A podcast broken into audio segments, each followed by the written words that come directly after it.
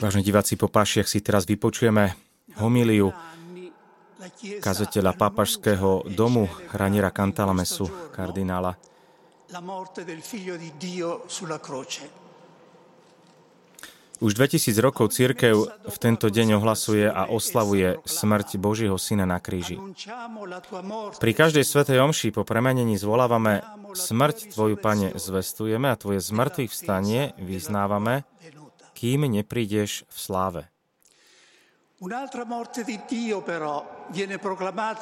V našom e sekularizovanom západnom svete sa však už pol druhá storočia hlása iná smrť Boha. Keď sa v oblasti kultúry hovorí o smrti Boha, e myslí sa tým ideologická, nie historická smrť Boha. Niektorí teológovia, aby nezaostávali za dobou, sa poponáhľali postaviť na nej tzv. teológiu smrti Boha. Nemôžeme predstierať, že ignorujeme existenciu tohto odlišného príbehu bez toho, aby sme mnohých veriacich nechali na pochybách. Táto odlišná smrť Boha našla svoje dokonalé vyjadrenie v známej vete, ktorú Nietzsche, filozof Nietzsche, vložil do úst šialenca, ktorý po mámení prichádza na námestie a kričí? Kde je Boh? Zvolal. Ja vám to poviem. My sme ho zabili. Vy a ja. Nikdy sa nestal väčší čin A kto sa po nás narodí, bude patriť vďaka tomuto činu do histórie vyššej, než boli všetky predchádzajúce.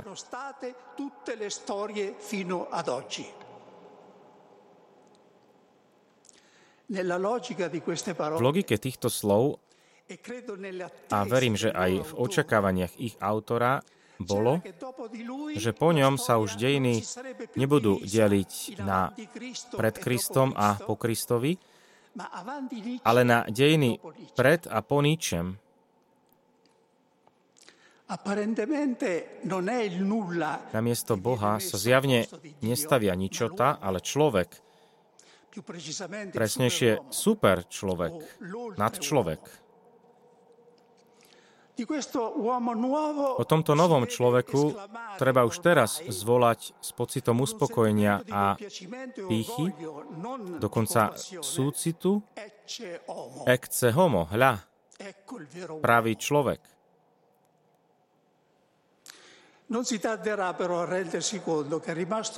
Zakrátko si však uvedomil, že ak človek zostane sám, nie je ničím.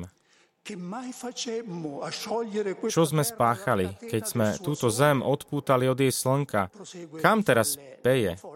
Pokračuje tento šialenec. A hovorí, kam teraz peje?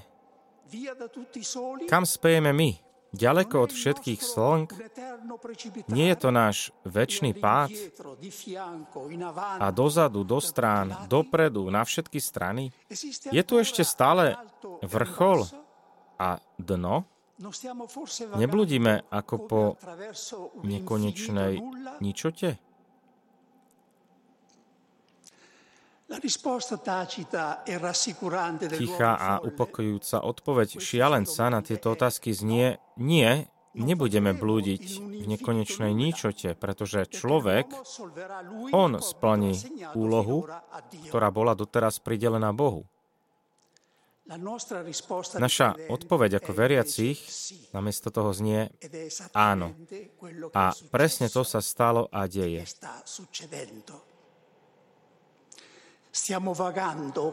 Putujeme akoby do nekonečnej ničoty. Je príznačné, že práve V nadväznosti na autora tohto výroku sme začali definovať ľudskú existenciu ako bytie určené na smrť. A všetky domnelé možnosti človeka považujeme za počiatočnú ničotu. Máme teda mimo, mimo dobra a zla, to bol ďalší bojový pokrik filozofa. Ale mimo dobra a zla je len vôľa mať moc. A my vieme, kam to vedie.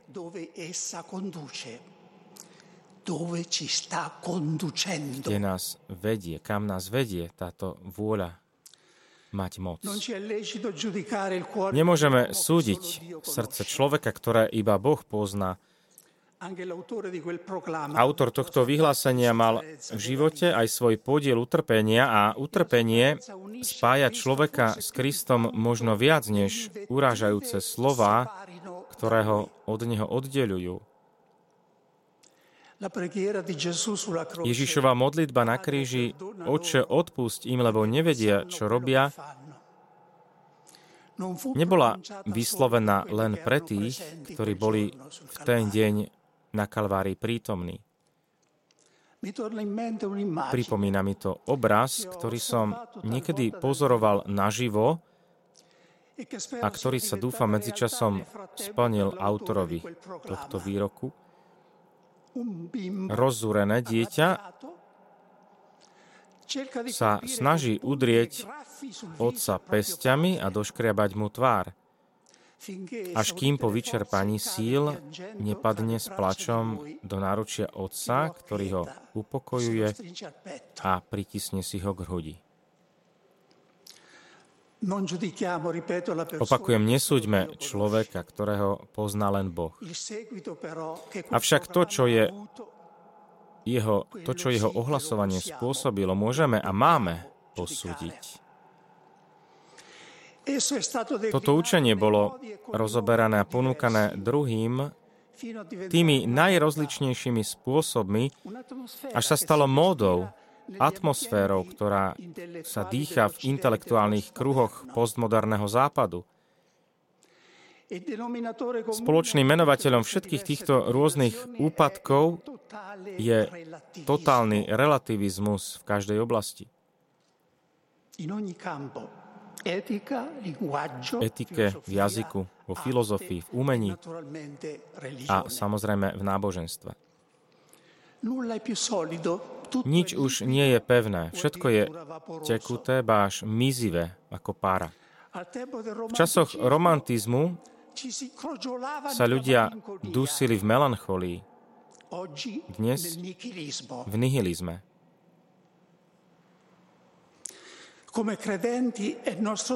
Našou povinnosťou ako veriacich je ukázať, čo sa skrýva za týmto ohlasovaním.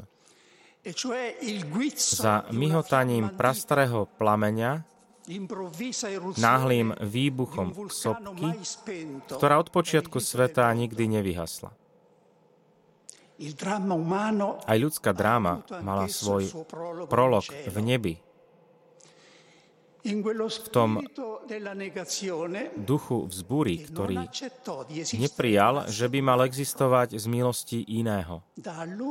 Odvtedy nerobil nič iné, len verboval svojich stúpencov, medzi nimi najprv naivných Adama a Evu.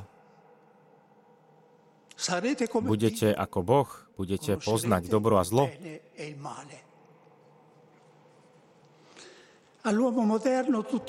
Modernému človeku sa to všetko zdá byť len mýtom o pôvode zla vo svete,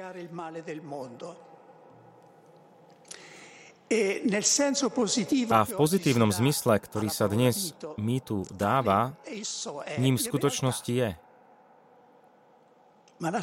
Ale dejiny, literatúra a naša vlastná skúsenosť nám hovoria, že sa týmto mýtom, že za týmto mýtom sa skrýva transcendentná pravda, ktorú nám nemôže sprostredkovať žiadne historické rozprávanie ani filozofické uvažovanie. Boh pozná našu píchu a vyšiel nám v ústrety tým, že sa uponížil ako prvý, a to pred našimi očami.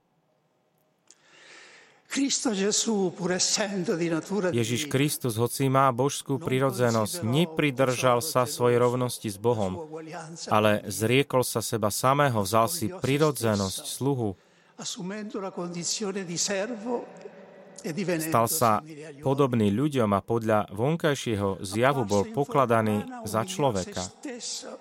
Uponížil sa, stal sa poslušným až na smrť, e až na smrť na kríži. Boh, my sme ho zabili, vy a ja, kričí šialenec. Táto strašná vec sa v skutočnosti už raz v dejinách ľudstva odohrala, ale v úplne inom zmysle. Je to totiž pravda, bratia a sestry. Boli sme to my, vy a ja, kto zabil Ježiša Nazareckého. On zomrel za naše hriechy e a za hriechy celého sveta. Jeho zmrtvých stane nás však uistuje, že táto cesta nevedie k porážke, ale vďaka nášmu pokáňu vedie k tej apoteóze života ktorú márne hľadáme inde.